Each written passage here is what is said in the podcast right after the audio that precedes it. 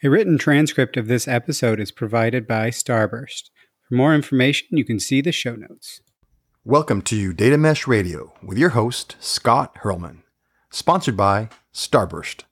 This is Adrian Estala, VP and Field CDO at Starburst, and host of Data Mesh TV. Starburst is the leading contributor to Trino, the open source project, and the Data Mesh for Dummies book that I co wrote with Colleen Tartow and Andy Mott. To claim your free book, head over to starburst.io. Data Mesh Radio is provided as a free community resource by Data Mesh Understanding. It is produced and hosted by me, Scott Hirleman. I started this podcast as a place for practitioners to get useful information about data mesh, and we're at over 200 episodes. I've now left DataStax, you know, thanks for all their help in ha- founding things, but I've left to start Data Mesh Understanding, which is also helping practitioners to get to the information needed to do data mesh well. We have free implementer introduction and roundtable programs, in addition to the more advanced yet affordable offerings. So please do get in touch if you're looking for more information on how to do, how to approach data mesh. Just check datameshunderstanding.com for more info. There's also a helpful organization of past Data Mesh radio episodes there if you want to dig into specific topics rather than digging through 200 different episodes. So, with that, let's hit the funky intro music and listen to what you'll hear about in this interview episode.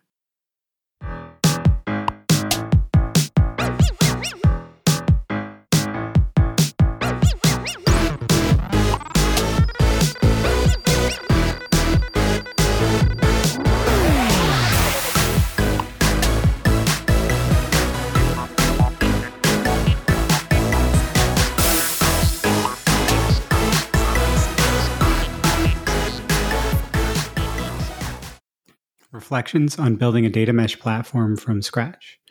Bottom line up front, what are you going to learn about and hear about in this episode?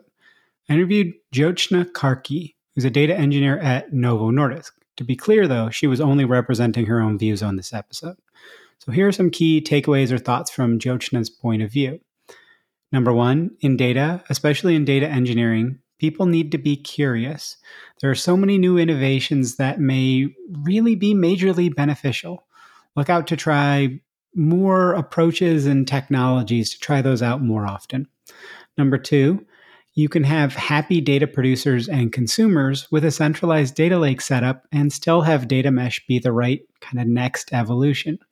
In the long run, at scale, it, it isn't efficient to have a centralized data team coordinating all data use cases. Number three, for many domain teams, the centralized data processing and storage and storage can be a black box.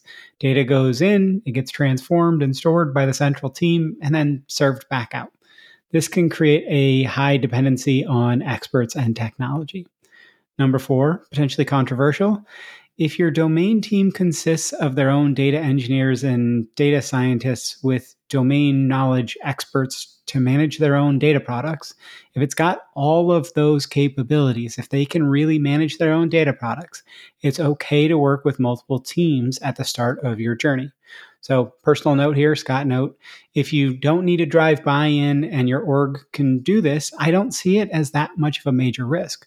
But probably at most a few hundred, maybe even only tens of organizations really have this mature of a setup that's where they could be working with multiple domains at the start. I would say it's rare to be for that to be the right choice. Number five, don't try to enable every tool as part of your platform. You should focus and create a good experience on the most widely used tools rather than trying to support every tool available out there. Number six, potentially controversial, probably don't try to automate processes at the proof of concept stage. Wait until the need and impact is greater. But non automated processes are typically tech debt. So you should look to pay down when it makes sense. Don't ignore those or, or it will hurt uh, more at a later stage.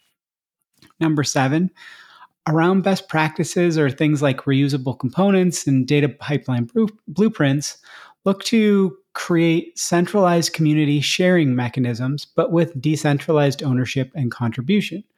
Try to enable that sense of community knowledge sharing and, and trust. Number eight, create a process to assess if you need to make a change to your platform. What are the business needs and are you meeting them? Constantly look to evolve and improve your platform. Constantly looking to measure are we doing what we need to be doing? And, you know, don't make changes for the sake of changes, but also kind of keep on top of things. Number nine, similarly, KPIs for your platform are important. It's a product after all. But it's okay to start out pretty simple and use pretty low tech, you know, low, honestly, signal monitoring signals like number of support tickets and customer feedback until you really understand what's important. Number 10, similarly, try to be more data driven around building your platform, even if that data is pretty raw and unsophisticated to start. So, Scott note here try to stay away from vanity metrics, but it's okay to, you will probably start with vanity metrics until you understand what drives business value from the platform. So look to move away from them, look to stay away from them, but it's okay that you're probably going to start with those. Number 11, democratizing data, especially doing data catalogs well, has led to less data deduplication for Novo Nordisk. Because people know where to find data and can reliably get access again, they don't copy or build something similar to ensure that they have the data they need. Number 12, quote unquote, make sure that it is reliable enough for people to depend on this data. You know, trust is crucial. Give them visibility to see how data is handled, to give them enough trust to really depend on it, not just use it. I think this is really important, right? Really think about getting people to depend on it, not just use it. Number 13, finally, look to community events like hackathons to drive additional experimentation and value. If you make innovation a part of your culture, good things will likely come. Okay, enough of just me. Let's hear from our awesome guest in this interview episode.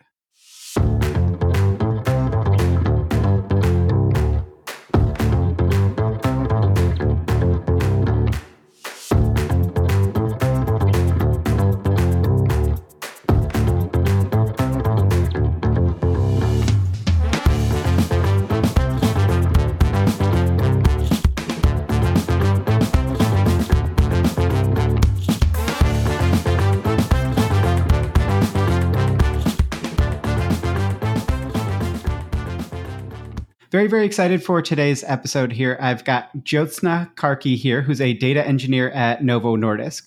Um, to be clear, though, she is only representing her own views, not that of the company.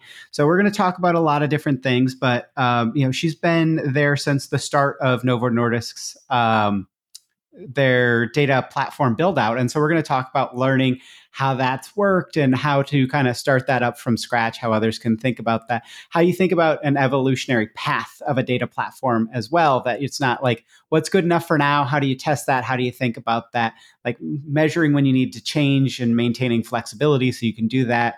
Um, and then like how can we even build data products so they can evolve and and all of that so before we jump into that though uh, jyotshna if you don't mind if you could give people a bit of an introduction to yourself and then we can jump into the conversation at hand yeah sure thank you so much for having me scott here so Hello, everyone. I am Jyotshna Karki, and I'm currently working as a data engineer at a pharmaceutical company named Novo Nordisk. And I have been do, uh, working as a data engineer uh, for almost seven years now, and I'm still so passionate about it. I have uh, built multiple versions of uh, Data Lake, and also I cannot believe, like you know, how many like uh, how technology uh, changes so fast. And here, here I am building data mesh platform today. So yeah, that's me. and so I think that's a good place to start of kind of when you were first at the very beginning if you can kind of take yourself back in time and think about that. Like what like let's talk about how you got started and then we can kind of weave in what you you kind of did versus what you would do now. Like what advice would you tell yourself so that somebody who's listening that's kind of in that position of where you were might be able to avoid some of the the you know pitfalls or any patterns or anything that you discovered along that path but like how how did it kind of start out and and what were you initially kind of focused on and, and, and some of that kind of what worked well when you were doing that yes so if i go back to almost like seven years ago right i was working for a Mm, a company named Time Inc. The you know the media house who, has uh, this uh, Time uh, Time magazine, Fortune magazine, Money, and now they are um, acquired uh, by Meredith, so they are not called by Time Inc. anymore. So in uh, in that company we had so many websites and we have so many data collected and we had no clue what what do we do about that so what we did is we started a big data team and i was one of them so there our main uh, focus was building a data warehouse. So most of the time, I was spending my time writing the SQL queries in the Redshift and um, some of the script, uh, like you know Python script or something where you script data and then put the data inside the Redshift. So my actually world was all into that. And uh, later, when uh, we moved to data lake, then of course we started more of a centralized data lake. But for me to move from this data warehouse concept to the data lake was nothing but more of a curiosity. So, what I would suggest to everyone is be curious, be passionate. You'll always find a way. And there's not not just one way of doing things. There are so many ways of doing things. And the way technology is advancing today, right? So there will always be a new technology, new way of doing. So rather than sticking off what you have done, uh, try to be more curious and how these people are uh, doing and like you know uh, what are the new technology that could help y- yourself. So uh, try out and see if it works or not.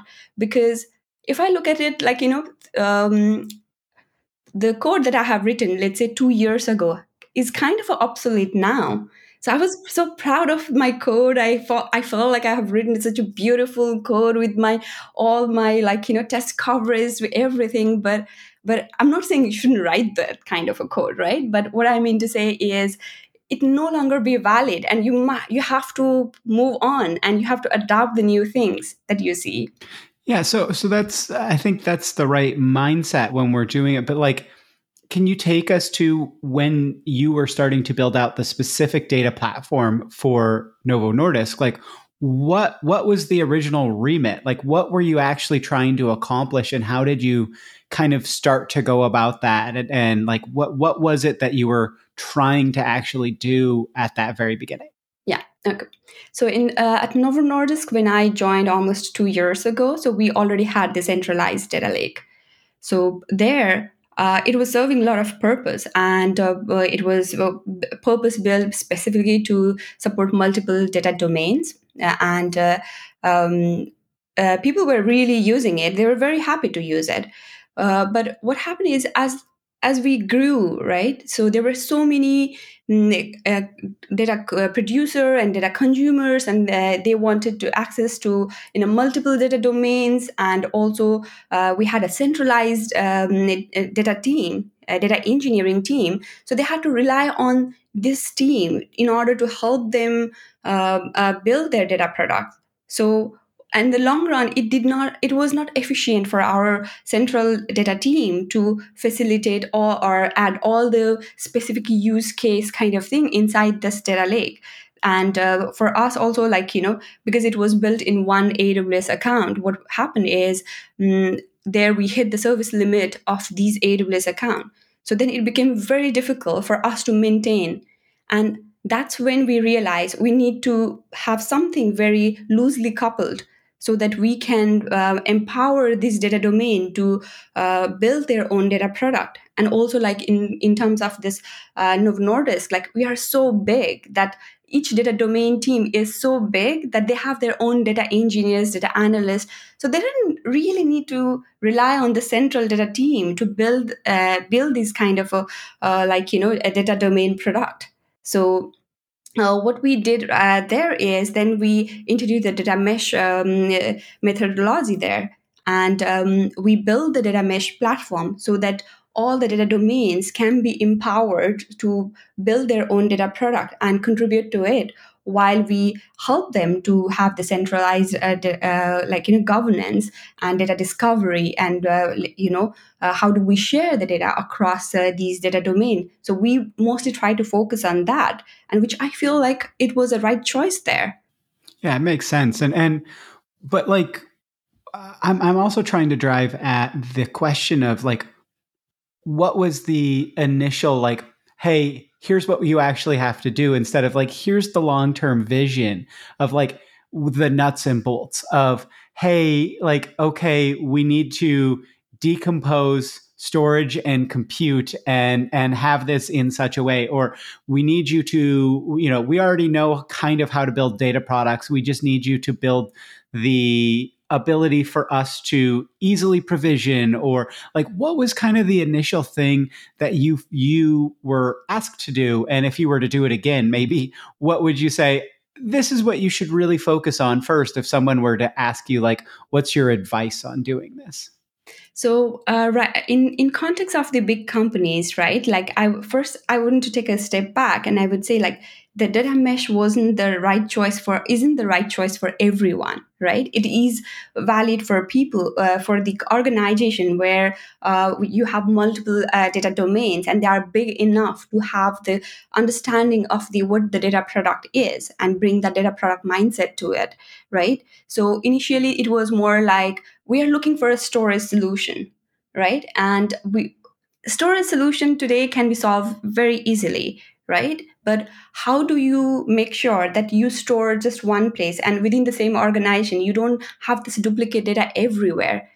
and how do you make sure that you you are you can efficiently share this data and efficiently secure this data because one of the reason also in the pharmaceutical company you need to be uh, gxp compliant so are you going to make the compliance again, right? So that are the questions that like helped us um, to be clear with our stakeholder who is no one but another team within Novo Nordisk where uh, we could tell them okay we will give you the platform where you can contribute uh, but what the system uh, that you the pipeline that you have the, the storage that you have it will uh, be up uh, within you so that you can be the owner because in the centralized data lake what we were doing was we were asking them to put the data in our account and then the you know the black it was just a black box for them so they were like oh i know i can access this data through n, uh, n number of means of uh, like you know accessing it but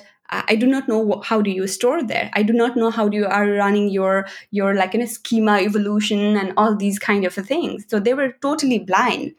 But now, what with the data mesh platform, what we could do is they own the data. They are the owner of it. So they they are responsible. In a way, it's a shared responsibility model there, where we ensure them that the data is um, has this audit trail data has is uh, stored secu- uh, securely data is can be discovered by anyone inside novo nordisk but they are the one who is responsible to maintain that that's the product mindset that we are trying to instill in our uh, data domains as well. Yeah, and and you know when you're thinking about those those early days and like did you work with one team? Did you work with a lot of teams? Was it like hey we're going to get one on we're going to figure out how to do this and then we're going to work with a couple more? Or was it working with a whole lot of teams? Was it like did you try like what capabilities were you trying to do early? Just you know a lot of people have said that they've been like, hey, we just wanted to decompose storage and compute and do a little bit of processing. And that was our first iteration of our platform. It was that and and a little bit of abstraction so people don't have to care about how to write Spark queries or whatever. Like how did that kind of work? What what was you working with a bunch of teams or or just one or so uh, when I uh, joined in a very early stage uh, of the mm, uh, like you know in my, my journey in Novo Nordisk, uh, we had the central data lake where we had a separate team there who was maintaining the platform. Then there were uh, um, lots of uh, um, data engineers who were helping the uh, our another team stakeholder if they don't have data engineers. We were building the pipeline so that you can we know what it, where, where is the source and we were just uh, uh, putting data into the data lake. If stakeholder has their own data engineers what they would do is they will have a client account where they will run this data pipeline and then they will put the data there. But you know we so many people within the um, company reached out to us that we kept on growing we we we grew so much that we had to split. And then we started our this journey of um, data mesh platform. Then we uh, what we did is some of the people who were working earlier we started working on the new platform now because we knew okay there are lots of pain point there. How do we overcome that and now when we uh, in this data mesh platform we are working closely with um, aws professional services as well. So they have they have their own team um, team too and we have some a few people from Novo Nordisk.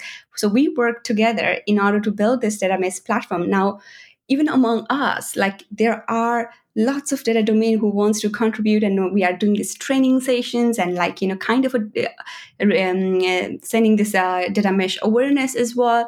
But still here we grew so big again so now what we have done is we had to split there with the just the people who have who will be building the platform and also the people who gonna go out in the stakeholders or out in the data domain and start building the uh, um, the data pipelines for them so that they have the pre-knowledge of how the data mesh works but also they help these people to uh, build this uh, data pipelines. So sometimes we even work closely with another data engineer from our data domain and we kind of do the code development there so that once they feel comfortable of okay i know this platform now i know how to use it i know how to enable users i know how to contribute my data set there or share my data set with others or request for it then we we say okay now you're independent so they can um, they are empowered enough to do the, uh, do the job. So were you were you working with a bunch of different domains at the start or was it was it just one? It was multiple domains at the start because that's that's kind of an anti-pattern because people are like oh we should just pick one use case and only work with that and just do that. But it sounds like you already had kind of um, a data function that wasn't already breaking. There were some issues, and so, but it wasn't that there was a, a, breaking function, and so it was easier to kind of collaborate with a lot of them. Is that is that how you'd kind of characterize it yeah. as well? Yes, because also what we saw is rather than working on one data domain, you know, the problem arises that you start using focusing on so much on use case that you start building the platform based on the use case but what we do by working with the multiple data domain is we try to figure out what works the best for all of them. How do we not build something very uh, specific to a use case, rather more generic? Like, you know, how you can, let's say, I'm just giving you an example. Let's say if there is a data, uh, data product, how can people connect now using various uh, bi tools not just focusing on one person because just because they use that. Because of course within the company there are hundreds and thousands of tools people use but we try to focus on what are the most generic tools that people use in within our company and try to enable these tools first so that people we still have something to showcase to people hey this has been proven this has been done but we also enable these kind of features inside the data platform. And you know it's very tricky to make like to choose make this like you know prioritize among them because eh, for every stakeholder it is important. But for us as a platform perspective which one to choose which one not to choose it's it's a difficult thing there. Yeah very much. And and how did you like this is something that a lot of people are struggling with a bit of how like what tips can you give people or how do you set it up so that you can evolve the platform? A lot of people have talked about that the service that you push to a customer doesn't you know a data user whether they're a consumer or producer or whatever that their ui is you know there's a service and then they don't ever have to care about anything that's underlying that right? They don't care if it's Spark or it's Flink or it's, you know, Kafka or it's Pulsar or anything like that. So, like, how were you working to set that up so that you actually could evolve? Because, like you said, that the stuff you wrote two years ago is probably uh, you know obsolete now whether that's because you've replaced the technology or the, your understanding or the overall approach has changed or anything like that like how are you setting that up and how how do you find what's good enough for now what's good enough to serve the majority of what we actually need to serve right now and we'll add additional capabilities later yeah, I think we have taken different paths to f- figure that out. Like, you know, sometimes we have done like um, like we wanted to have most of the things as automated infrastructure right? So that means you need to spend some time to uh, build the same feature. But let's say if if just doing things manually doing one time setup or doing the poc helps us to move fast we were doing that. So that helped us to enable more functionality there like um, not focusing so much on the automation part but doing it so that we put this as a t- uh, our technical debt so we can revisit it um, and we also try to work in more agile uh, way there. Like you know what works for now just have the proof of concept and once it is mm, it is successful then we try to focus more on okay we can work this as a technical debt later and then we work on that to automate things. And once you have this automated thing then it can be used multi- in multiple places. We also try to think more on a like you know microservice level kind of thing where most of the things are reusable components. So not just thinking about okay this what does this requirement uh, can be how how can we fulfill this requirement? It's not about just going straight to the solve uh, like in a solution mode but it's more about like you know how do we make it more modular so that not just even our team but even data domain team can reuse this so we we have come up with something like a pipeline blueprints and other things so that the time that you spend now is need not to be spent by someone else like or um, like you know uh, reinventing the same wheel right? So that they can reuse these kind of uh, reusable components and uh, um, uh, like uh, deliver their um, solution as fast as they can. Do you have any advice on how people can not tightly couple their components because this is the thing that every I keep getting into this conversation around the modularity and and that and that you want to have everything kind of loosely coupled but then I talk to people and they're like, yeah, but it ends up being tightly coupled or it ends up being much less loosely, so more tightly coupled than they'd like. So do you have anything that that you can point to for people to to read up on or any advice around that um, about how you because here's the other issue that i have with this is that there are all these features that you might say i want to leverage this feature but then i become tightly coupled to this technology and if we want to change that technology then i can't do that. Therefore I can't take advantage of any of the features. And so then I'm just doing basic level things and it doesn't matter what's doing it. But at the same point, I don't actually provide easy paths for me. So it's a very difficult question. And I just I, I haven't been able to to get anybody to to kind of get more specific on that. Okay. So I can give you one of the example that I have uh, experience with. Um, so in our platform, so it was kind of a like a huge code base in the beginning. So uh, and then we were providing this uh, pipeline blueprints where you could like you know you don't need to spend time on orchestrating the infrastructure, but just using the configuration file, you can just create uh, your own um, data pipeline. So that was part of our platform. And then as we grew, people started saying, "Hey, I want to do this. I want to add this." Like you know, everyone had their own request and there were m- multiple data engineers we were working together. So what we did rather is kind of a remove that blueprint out of the platform and kept it separate so that people can uh, contribute to that even so within uh, within our company now we we um, we are trying to make a community out of that like you know so that people can contribute to the uh, blueprint as well as consume the way they want and make it as modular as possible so that it's all version controlled you can install the way you want and like you know there are uh, if you want to change the code you can change it as you wish in order to fulfill your requirement. So we try to like kind of operated it out and kept it outside in a in a such a way that people feel like okay they, it belongs to them as well and they can contribute not just consume it. Yeah well and and that ability to contribute back is something that a lot of people that are having success are are kind of pointing back to and that it, it does tend to not be. And we created this you know uh, data processing engine or something like that. It's more about the what are the easy paths? Or hey here are you know five sample schema.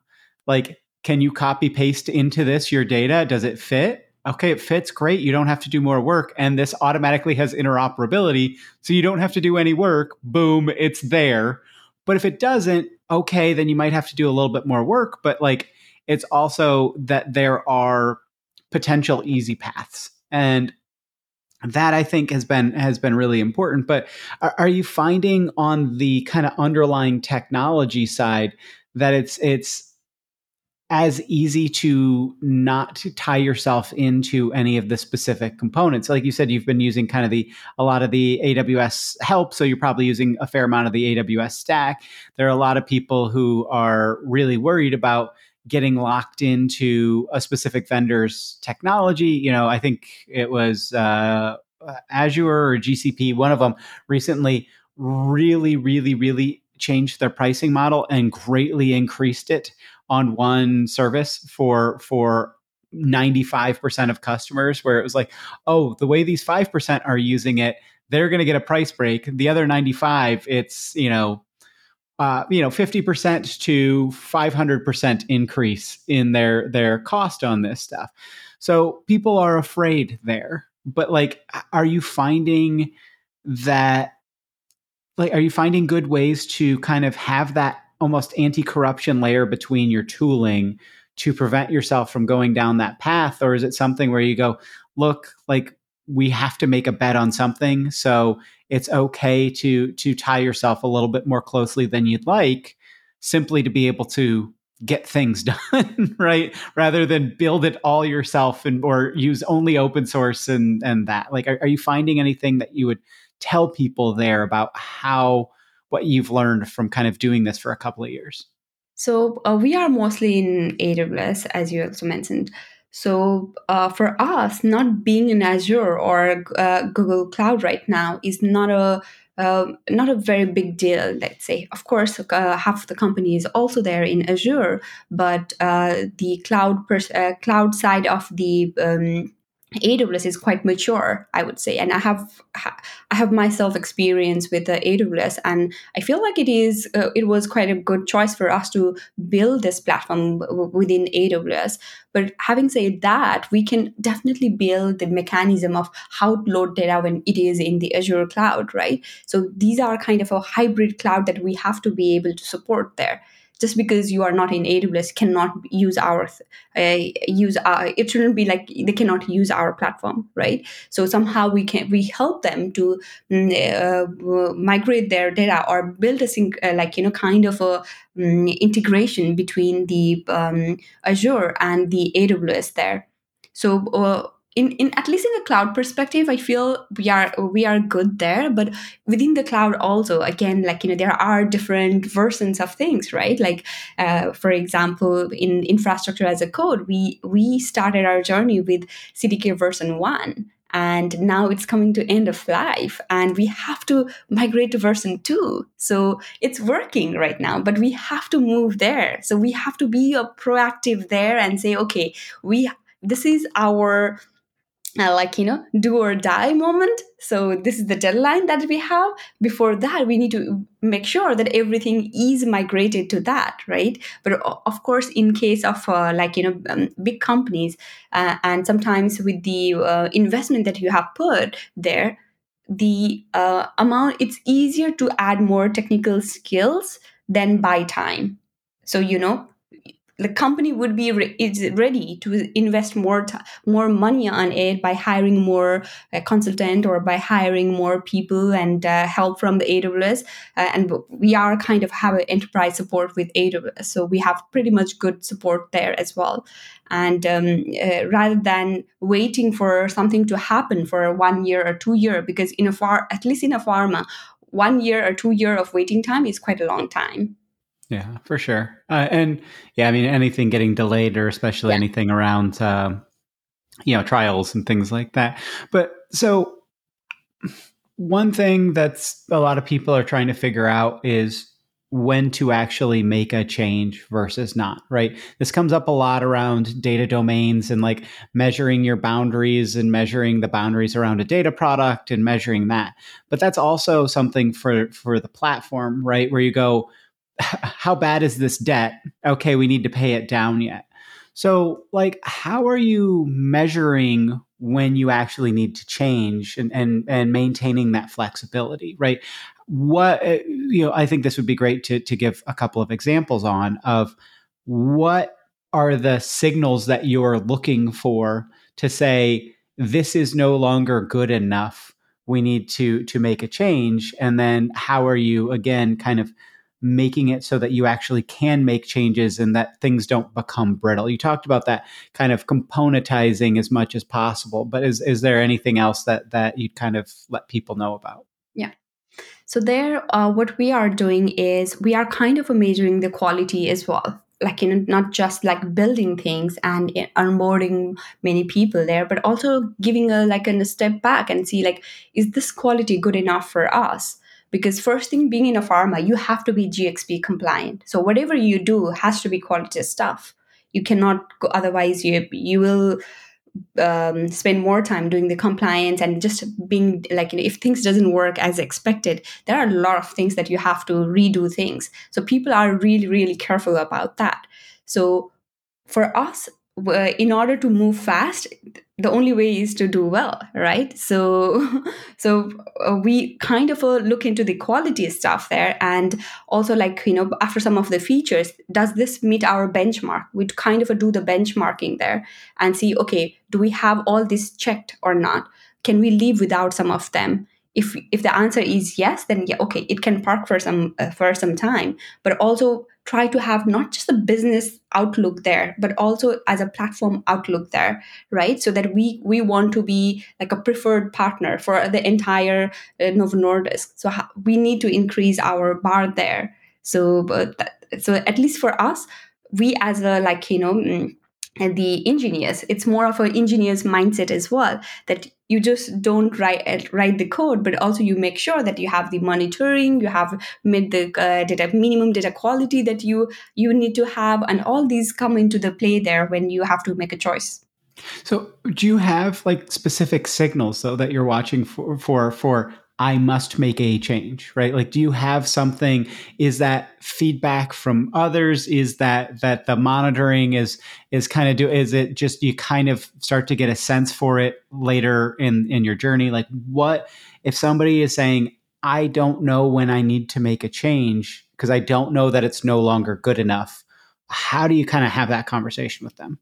So for us, that is we see from an operational point of view like you know how many let's say we ha- uh, we have the support tickets how many support tickets are we seeing um, each month? What are the features that we are being asked for like you know like this is not working or it's not clear enough? Is our documentation clear enough for users to have a self-service model there right? So all these kind of like we are building that KPIs. They are not very super mature right now, but we are kind of a building that KPIs where we can consolidate and see where should we spend our time next? Because uh, as a platform we do not have a roadmap right? We do not know where we are going heading there right? We are evolving as we grow right? So so for us it's more like feedback from the users and then using that mechanism to build the next version of our platform. So that if let's say X number of uh, um, stakeholders have the same request, we take it prioritize that as compared to the one that will serve only one stakeholders, right? So, and if there is the same thing, like you know, if X, uh, if n number of stakeholders are coming to us and saying, "Hey, this is, doesn't work," then we know that we need to put more focus on that as compared to some which happens one time or with one person or something. Then we can let it be for a while and we can go back when we have time. Yeah. Well, and, and I think so. Katie Bauer made a really good point on on her episode, which was like, where do you want people actually spending their time versus not? And so there's like um, hey, this thing should take somebody at most five minutes to do, and they're spending, you know, the average length is 20 to 25 minutes. Okay, we need to fix that versus this thing we want people to engage with it. So the more engagement the better right? Like you think about the the kind of thinking of like maybe you could even equate it to thinking about your plumbing right? You want to to have zero thoughts about your plumbing on a day-to-day basis right? Because it just works right? There's that plumbing aspect versus you know maybe you've uh, created a, a, really nice kitchen for yourself that you've you've you know built out your your capabilities in your kitchen and you've got lots of of cool little gadgets and whatever. And that that's where you want to spend a bunch of your time or maybe it's not right? Or that for somebody that's that's um in a data science role you want them really in the the things really poking at the ingredients but you have like the execs where you're like here's your ready made meal right? And that they're not writing, you know, you don't have your CEO writing a Python you know, query or anything like that. So, like, uh, are you? You said you're starting to kind of do your your KPIs. Is that is it mostly feedback based because you're really worried or or not really worried, but you know what I mean? You're you're focused more on the are people actually feeling good about it or are you starting to do some as well where it's like there's some evidence whether they're telling us that this is good or bad that we can create we can generate our own evidence. Are you starting to kind of dig into that as well? Yeah we are trying to see more on the user insights right? So like with our platform what are we what what is our main goal? We want business dom- domain to be um, uh, more data driven focus, right? Make a, decision based on um, data. And that's exactly what we want to do as well for our platform. We want to collect the data, whether it's from their feedback or from the user insights, or let's say some kind of a dashboard there where we even want to know which are the documentation that people uh, want to like read the most so that we can focus on like okay this is the where people are getting attraction. So we need to put more attention to it or we want to make sure that people understand what how to uh, do the self serve service there. So i think for us uh, it's a different um, like you know uh, collection of the data from multiple things. It's it sounds like it's more art than science right? Where where you're like hey these people that are already consuming from this this data product are constantly going back to the documentation that's probably a red flag rather than it's like multiple people are going and reading up on this. So this is a topic that's of interest but multiple people are reading up and not consuming from this data product. Okay maybe this thing is named incorrectly or you know that you start to to do that like you could you know people can get a little creeped out when you're like i'm tracking all of your behavior but it's like hey I saw you you you did this and you didn't consume from it. Is there any reason or what were you looking for and that you can start to do that that kind of insight based but it is people want this to be a science. They want it to be here is your platform and here's exactly how you build it and it's like a lot of this is just high communication, high empathy and high like generating the conversations yourself where you don't just it's not only waiting for people to come to you it's going out and, and going to them and saying like why, why is this happening? Or, or what are you looking to do? And and yeah it's or is that your team that's doing that? Is that the data product owners? Or you like how how is that communication kind of flowing? And like especially when i think about within a domain using their own data great right? Like we want to enable them, we want them to be really capable and all that, but like the cross domain queries and how that works is something that I think a lot of people are trying to figure out like how do we actually get that to be scalable because if all we have is really really high quality data within the domains, we've just got really high quality data silos, right? yeah.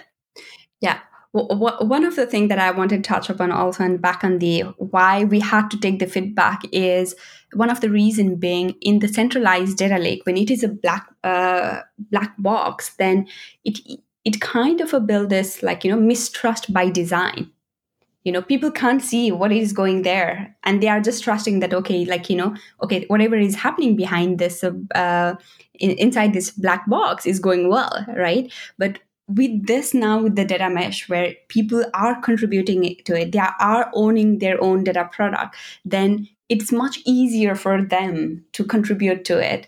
And that's the reason why we wanted to make sure that there's a trust built um, with this platform.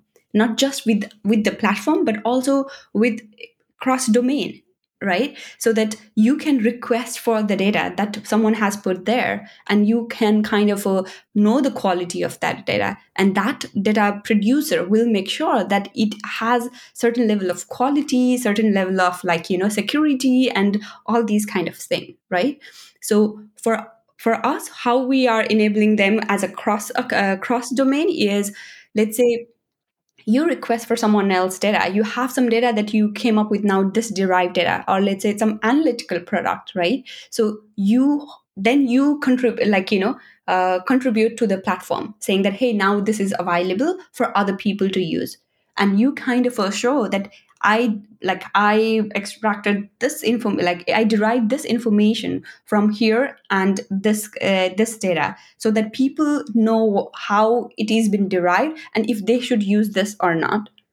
Yeah. Well, and and I think that's the the big question here is like how do you make it so that people like Carlos uh, Saona, eDreams, when he was on, said, I can't have my documentation be to a level that if you don't know my domain, that my documentation teaches you the domain because that's too far.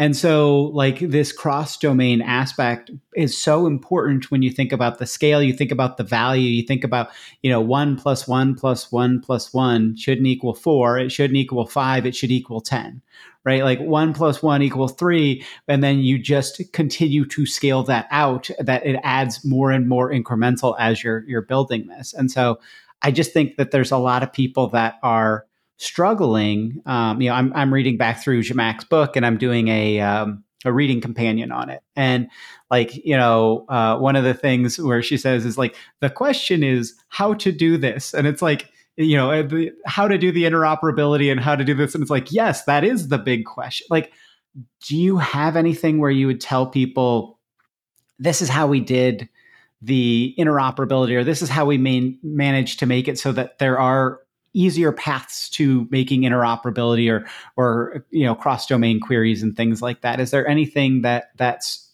really been surprising there that maybe you wouldn't have thought of that other people can leverage kind of what you've learned there? It's it's a tough question because it's like what didn't i think of that now is just kind of implicit in my head? Like what wasn't i thinking? But is there like is there anything where you you created some uh, company data models or that you have some examples or that you went in and you know you've helped people. We're i mean we're planning on talking about evolving a data product. So maybe even that you give people permission to put out kind of a non-complete data product at the start and then evolve it as requests come in. Or like have you done anything to really assist that to make it so that people can find those inter or you know universal identifiers or there's core domain linkers that we use for everybody or anything like that yeah so uh, i I can't think of anything very particular, but I would say, like, you know, these kind of a data catalog building, like how you can search discoverability of your data set, right? That has been the key important for us because, uh, like, being in one let's say data domain you might know okay like someone has some data but what do you you do not know where to find that data right? Then you might end up building your own. So for us like democratizing the data across the organization has played a big role. There when we have this discoverability of the data set and its metadata and especially like you know it let's say the data catalog should answer these questions like where can i get my this data right? Are these like data relevant and important to them? Like and or what does this data uh, data set mean? And can i make use of this data right? These kind of a things has to be put out there so that people can trust your data set. And maybe you can favorite rate it right? Saying that hey this was good or maybe you can drop the feedback even in your data catalog right? So that people it's easier for people to find it rather than asking like you know it's more like um, when it is available there it's much easier for people to navigate as compared when you have to reach out to the person right? And with this data catalog also in the metadata side you can see who is the owner of it. So you can um, you can request for this database if it is it makes sense to you right? But this you um, the data owners they have their own data business owner and the data store who are responsible for accepting or rejecting the request. Sometimes you might have a very restricted data put there but it is not meant for everyone to use right? Then they have to make that call of rejecting or not letting people uh, do that or maybe even ha- like you know not let pe- people even request for that data. But also in another perspective is like democratizing data. That means wherever whatever you make it's a product thinking again and then you put out there. But also i have seen like uh, you know variation of it's not about just putting the data there and then it's it's it solves the entire problem. Again it, you have to maintain that. You need to make sure that it can it is reliable enough for people to depend on this data set right? So the like you know like the evolvability is important there. The mindset is there right? So like i don't know if you have watched the um, um uh, vice president and cto of uh, amazon.com dr werner vogels uh, the re:Invent keynote where he says today it's so important to make a loosely coupled system and it's about evolve or die. So whether you you have to evolve that means you need to make sure that your data is product is good enough for other people to use it and add more like you know uh, the required information there make sure it is reliable and secure enough. Otherwise people will stop using it. Then the value of your data is going to go down right? Yeah well and, and a lot of what you said in there i, I want to kind of uh, wrap up on the the thing about like setting yourself up to evolve but i think one thing that a lot of people miss is that the teams, you know, you said it's not just enough to put it out there, you have to evolve it. And I think we're waiting often too much for someone to come to us and say, I'd like you to change this, versus you going to them and like saying, okay, you are collaborating with your users to design the best product that best suit you know satisfies what they want.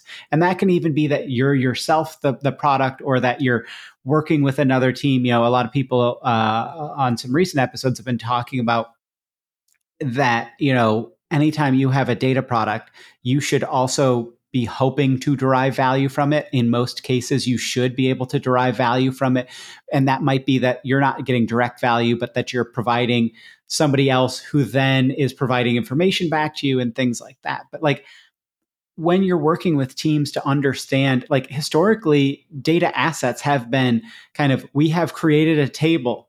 Come hell or high water, we don't want this table to change because that means that something is broken. So, like, how have you talked with with people about like creating things that are ready to evolve and that you can maintain as well? That it's not like eh, you know kind of when people think about orm and they just start creating you know slow changing dimensions and all that stuff and uh, that it just kind of changes things automatically underneath you. Like how are you working with teams to understand how evolution can actually work and that it's not this horrible scary thing yeah, and I, I, think I can totally relate that coming from a pharmaceutical company. One of the reason being when you have a system there, IT system there, you need to have a have, make it uh, GXP compliant there, right? So it's then it's it becomes even uh, hard for these people to evolve there because that means you need to have the like you know qualified your system again.